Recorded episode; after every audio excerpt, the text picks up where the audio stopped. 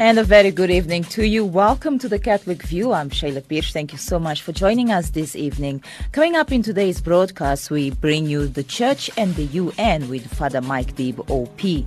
But before that, here is Mahadi Buthelezi ready to bring you up to date with some of the stories that made headlines in Africa and beyond. So do stay tuned.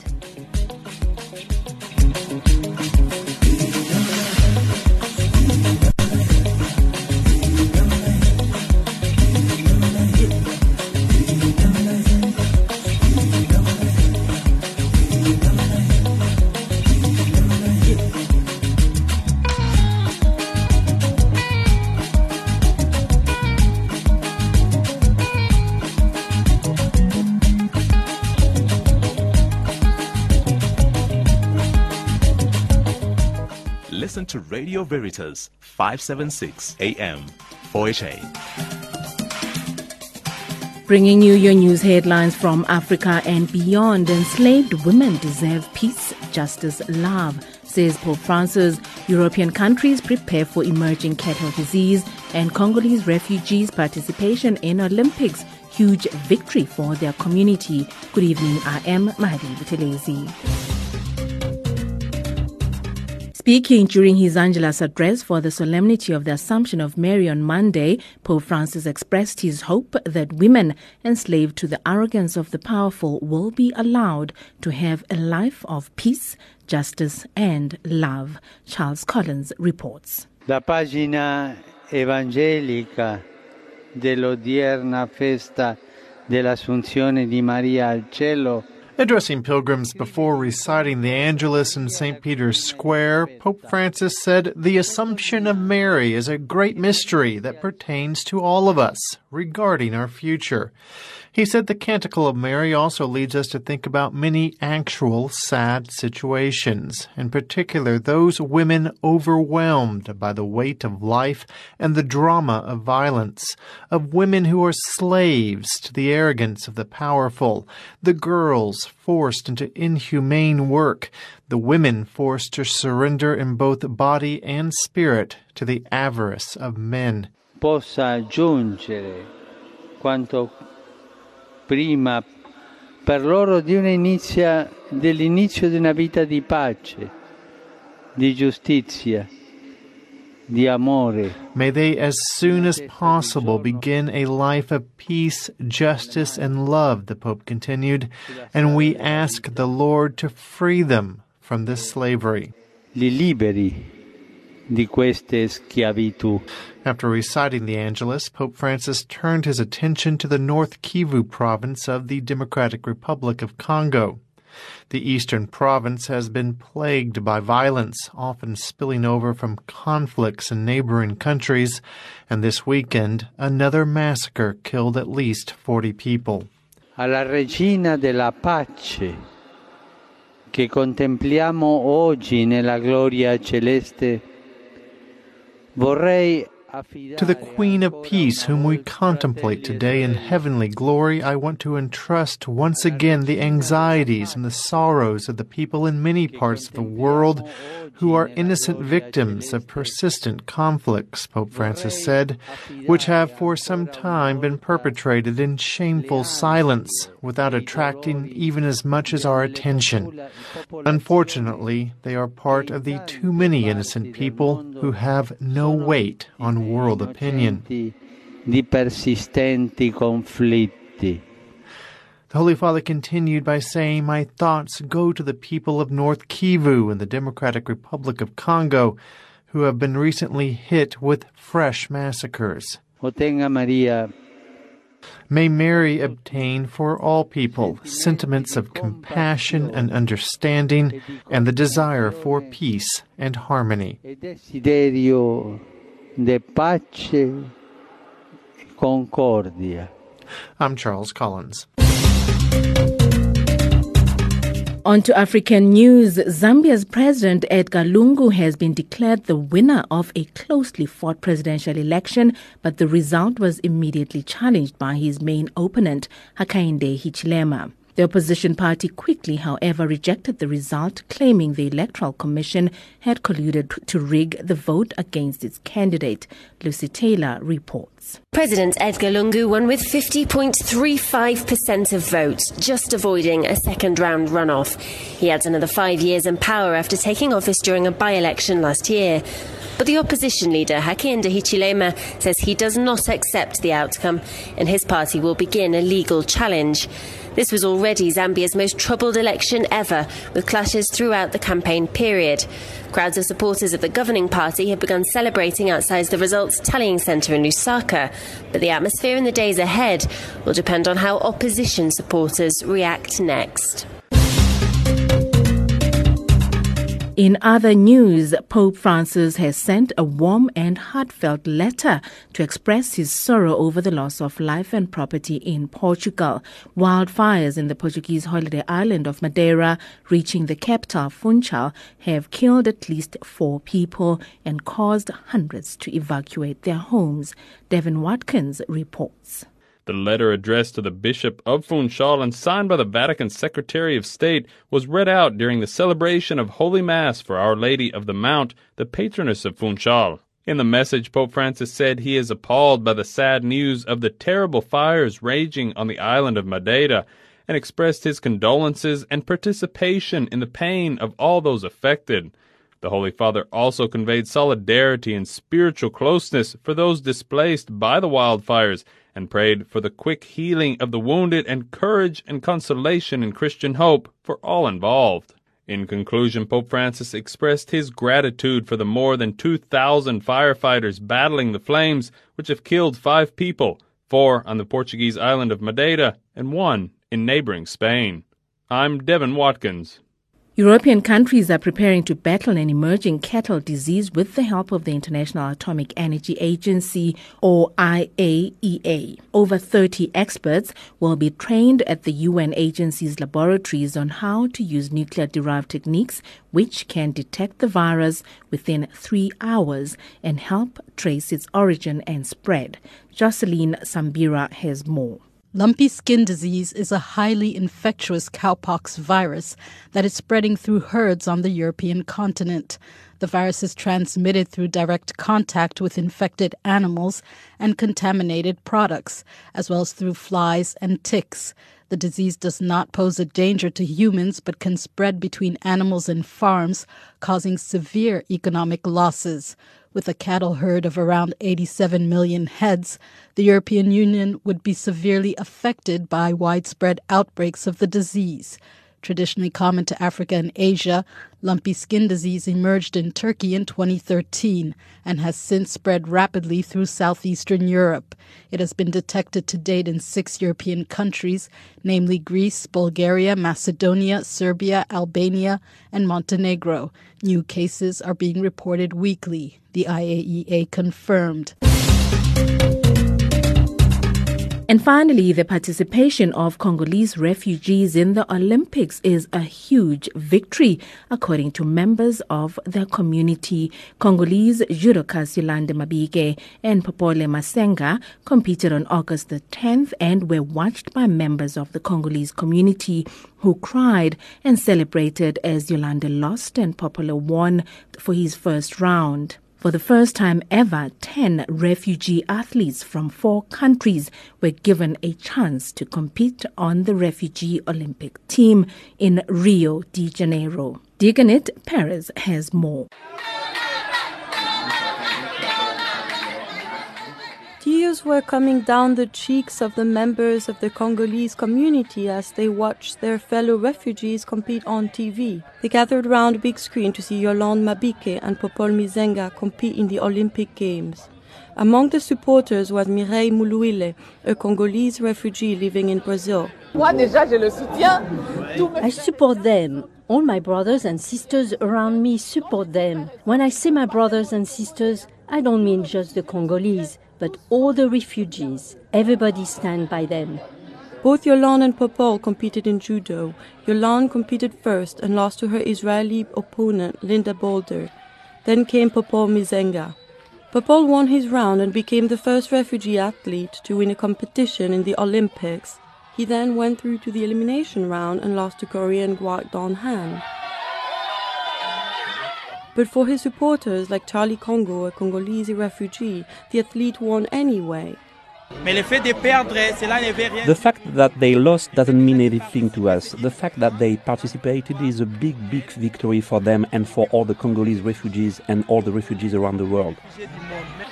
After all, this was about so much more than just the medal. For Charlie Congo, the athletes' participation in the game was more important than their elimination.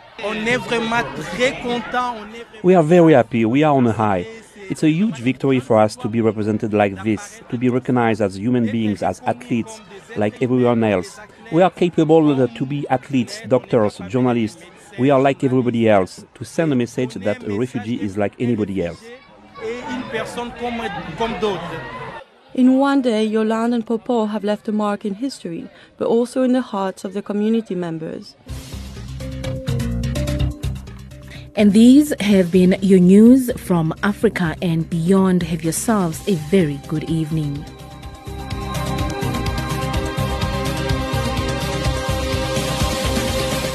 And that was a quick look at some of the stories that made headlines in Africa and beyond. My thanks goes there to Mahadi Buthelezi. You are still listening to The Catholic View, and I'm Shayla Pierce. Coming up next, we bring our feature, The Catholic Church and the UN, with Father Mike Deeb, OP.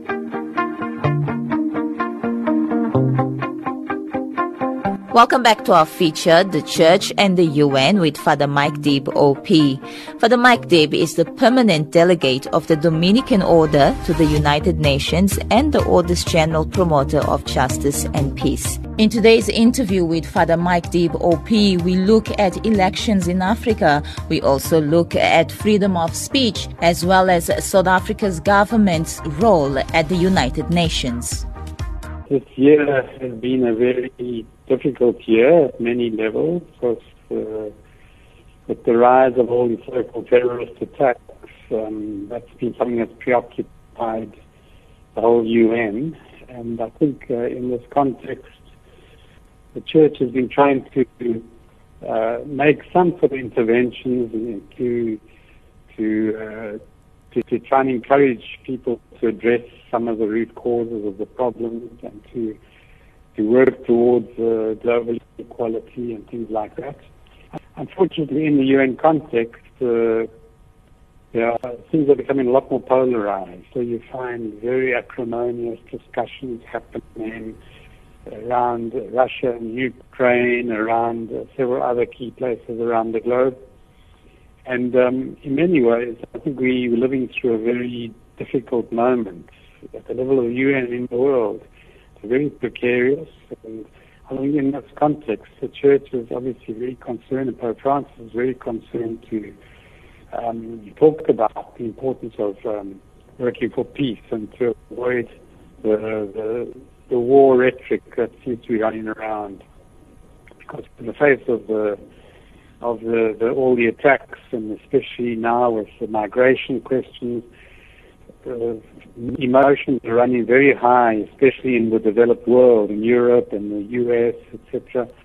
And uh, there's a strong tendency towards closing in on themselves and on developing a, an attitude which is very um, opposed to migration, for example, and um, and this is resulting in a lot of political upheaval, as we as we've seen in Europe and even in the US at the moment.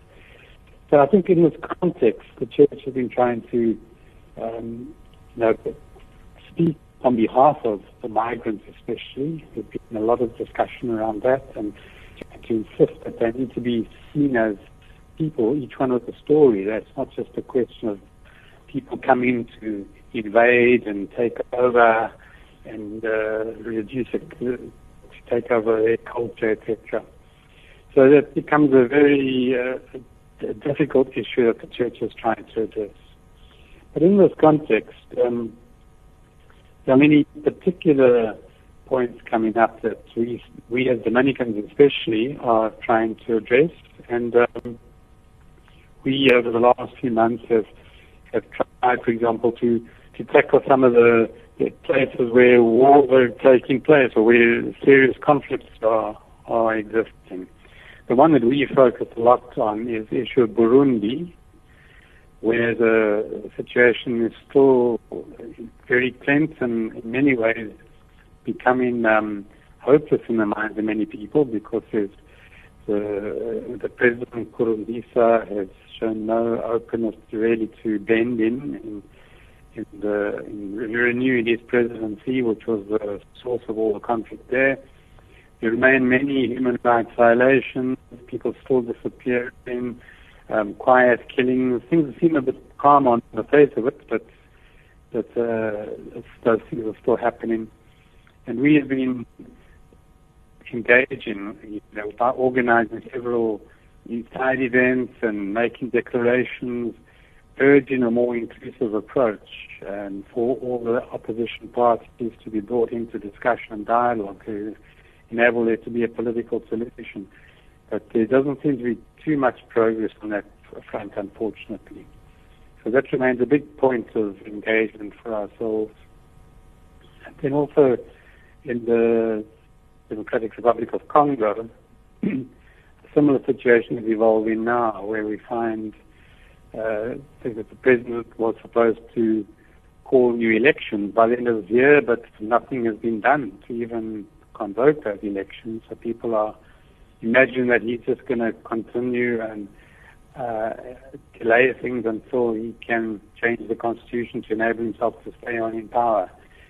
So there's a lot of upheaval there around uh, the question of elections, and in the meantime, in the east of the country, there's these armed groups are still running rampant, and just not so long ago, there were massacres taking place in Beni, and of course, there are these uh, different vigilante groups, each of which is trying to safeguard their own uh, interests with the resources there. So that remains a big issue of concern, and we're in the process of wanting to organize some sort of event in September around that as well. But you know, there's all these things going on in Africa. Lots of countries that are going into elections this year, and some countries extending the terms. You see presidents extending their terms for more than two, others more than four. Yes. Are these things being debated in the UN? And if so, has there been any sort of resolutions, or is just a mere debate that seems to be going on and on? Well, there's a lot discussed around this. I mean, even the whole Burundi issue is centered around this sort of question. Um, but it's difficult to address it directly because, um, in fact, there's uh, amongst the African states, they've almost came to agreement that they're not going to criticize any of their own. So when when it comes to the issue of Burundi and, and there's a discussion around it, none of the African states say a word in the UN because a uh, they they almost uh, are seen as us against the world, and the problem is that there are so many, uh, as you mentioned, so many states which are governed by these dictators who just prolong their their their life till death, and um, they. So what's going on in Burundi is not that different from what they have already done, for example. That's why they would resist this sort of discourse. They would listen to it, but they wouldn't say a word, and they will just continue with business as usual. So it becomes part of the whole polarization that I was talking about. You know, us and them, and the regional interests, and people feeling that we are being attacked by our former colonial powers. We've got to resist it, and that's the discourse that all these countries um, introduce to justify their um, what I would see as undemocratic practices. So I think it raises a big question about the nature of democracy. It raises a big question about how you know, democracy has developed in all these African countries where people associate elections with uh, violence and war more and more in many countries. Okay, fortunately, fortunately, it's not the case in South Africa and hopefully not in Zambia, but uh, certainly in um, uh, north of southern Africa, uh, this is, uh, elections are normally a recipe for violence. So it raises a big question about what, how to develop a real form of democracy where the, the views of the people really are taken into account, where um, uh, we get beyond ethnic or tribal thinking, where we can really get people to be um, developing a, a, toler- a, tolerance for for losing an election, which is uh, often totally absent. So there's so much work that has to happen at uh, at many levels, especially in the, the poor developing countries, but even in the the richer developed countries. I mean, you can see what's been going on in the U.S., for example, where it's not rational issues that are governing this uh, election at all. It's just uh, gut issues which are related to uh, maybe it's not uh, ethnicity, but it can be related to um, uh, like party. It's almost like a party affiliation, or it's almost like uh, economic affiliation, etc. And people become blinded by the sorts of things that leaders are, are, talking about. Um, I mean, when you see the level of the political discourse in the U.S., it's horrifying to think about where that country's going to go, where they're going to take the world with it. So we have a big challenge of democracy everywhere, and, and for us to be able to address this um, is not going to be an easy task. So uh, we have to find ways to get people from the ground up to be um, promoting forms of democracy so that people are empowered at a local level more and more. And hopefully, the more we do that, the more people will begin to see the possibility of, of developing a real democracy that is not tied only to ethnic or tribal interests um, becoming a reality. But I think we're far away from that. So a lot of this uh, is, is touching questions like um, the role of big multinational corporations, the impunity in going into places, and then of course the, another thing that we focused on in last September was at the digital level, the whole issue of encryption. Um, you know, with, we were trying to uh, safeguard the, the right to freedom of expression and for people to have the freedom to privacy in their communications. And in all the, with all the media now, now more and more governments are, because of the fear of terrorism, they, they are in some ways totally bypassing the freedom of expression. They, they scrutinizing and surveying. There's a lot of surveillance around a lot of the internet um, uh, communications. And so people's privacy has been virtually uh, disappearing.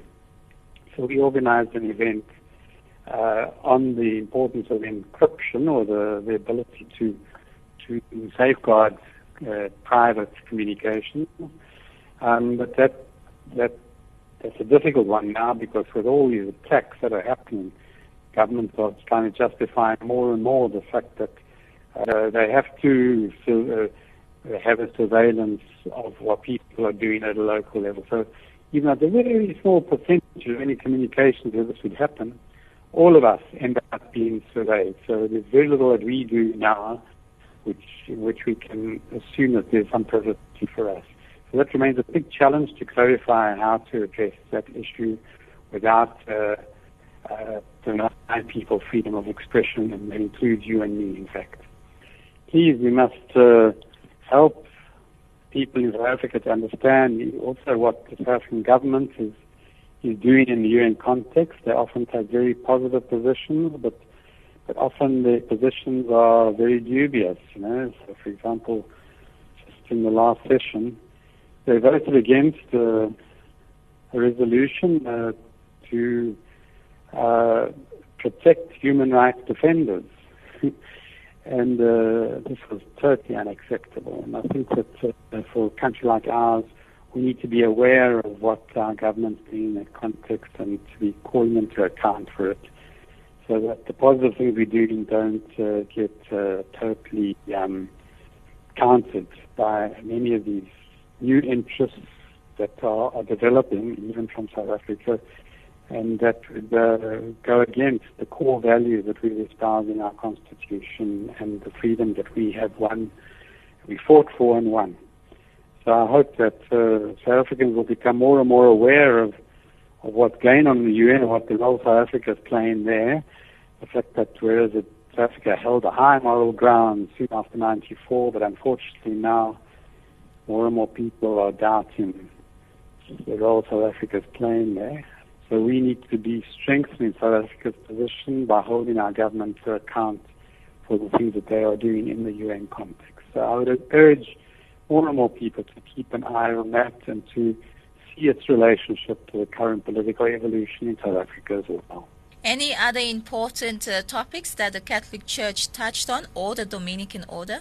Well, the, some of the big issues that um, are being focused on are uh, indigenous people. There's a big focus on the rights of indigenous people, and the church has been very much uh, trying to them, although it's interesting that in the United States at the moment especially, those who are fighting for the rights of, of indigenous people are saying that there was a doc, there was a, a so-called doctrine of discovery that, uh, and uh, which was um, even supported by the church several centuries ago. There was a papal bull almost acknowledging the right for uh, people to go and and uh, um, engage with and uh, even govern indigenous people.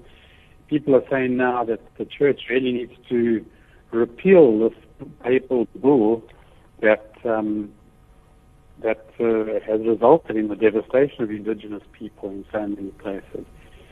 But the church has been a little bit reluctant to do this. I said, well, you know, we've already said contrary things to show we support now the struggles of indigenous people. But many people are saying, yeah, that, that, that history remains and we've got to we've got to do something about it. So that's one issue at the moment on the table, and it's been something that people in the U.S. and New Zealand, interestingly, are, are pushing for.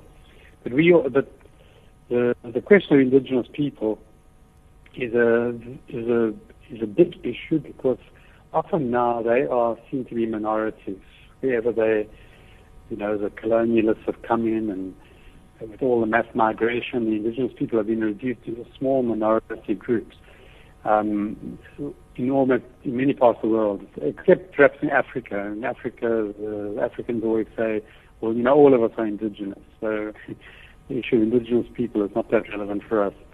One could argue about that, but anyway, the, the biggest challenge here in Latin America and in some places like the Philippines and even in North America, where the indigenous groups have been very marginalized. So that remains a big challenge, and we are engaging ourselves as Dominicans in that issue quite, uh, quite significantly.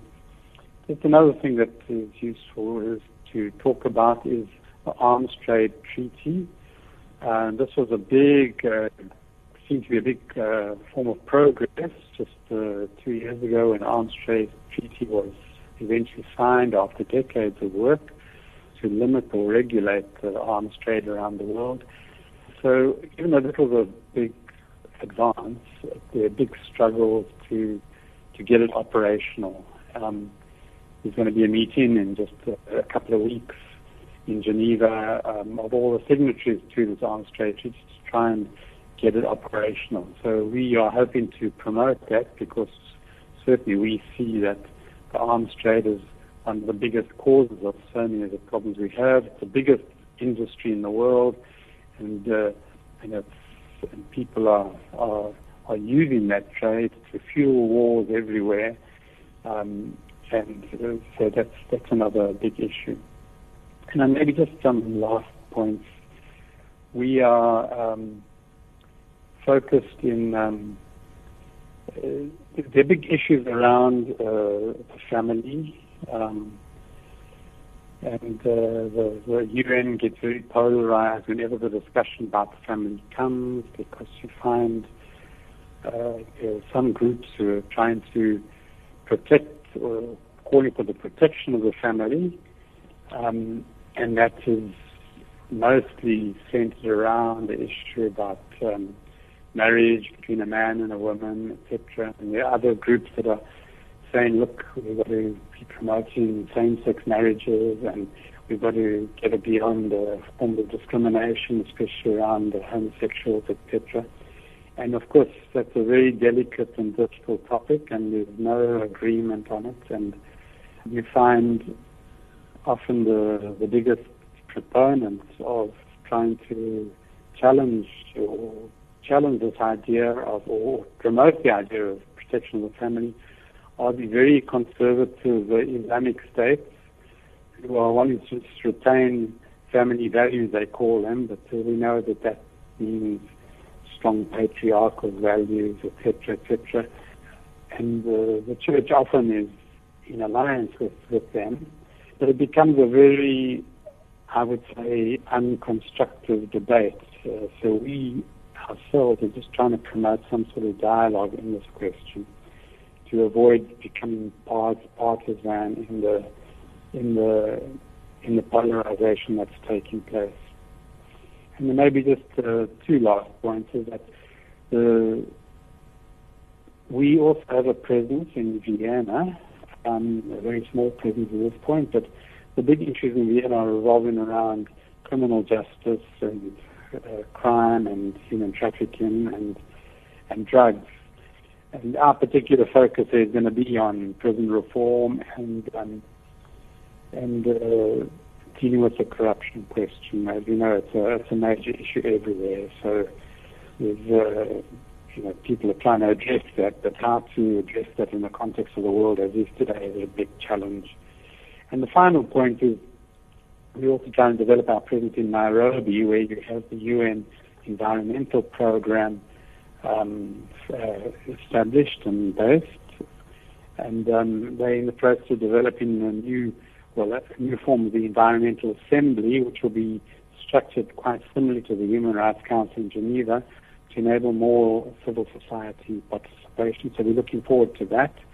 But it's because the environmental issue has become so paramount for, for us globally, as you saw after the Paris Agreement last December, the climate change, um, the, the, the measures that have to be put in place to try and uh, reduce the, the speed of climate change and all the consequences that's having. So the environmental questions have grown more and more, and especially after Pope Francis' encyclical of Laudato Si, it's something that uh, is important. We have to grow in a consciousness that the whole of creation is our responsibility and it's our home. And uh, to develop that consciousness, which is not just focused on people, but on the whole of creation, uh, is a vital priority now. And that's slowly growing in the UN context, but it's still got a long way to go. So um, we need to be engaging with that, and we need to be um, uh, also promoting fundamental uh, uh, human rights at a, at a, at a base level, uh, you know, protecting human rights offenders, eliminating all forms of discrimination and to go beyond the, the classical uh, political blocks where people uh, they don't vote on the basis of principle or they don't support things on the basis of principle, they support things more the basis of who is my friend and who do I want to be my friend. And that's the dynamic that unfortunately is growing in the world of the regionalism that is that we, are, we have entrenched and we've got to find a way to break through that so that we um, become serious about really removing um, all forms of discrimination and removing the root causes of the wars and conflicts. And I'd like to thank Father Mike Deeb OP, the permanent delegate of the Dominican Order to the United Nations and the Order's general promoter of justice and peace. In our next interview with Father Mike Deeb OP, we'll be looking at the refugee migrant situation in Europe. And that brings me up to time. This has been your Tuesday's edition of Catholic View right here on Radio Veritas. Thank you so much for listening. Remember that Catholic View is a program produced and presented by Shayla Pierce for Radio Veritas. I'll be back again tomorrow evening at the same time. Until then, God bless you and ciao ciao. I'm Shayla Pierce.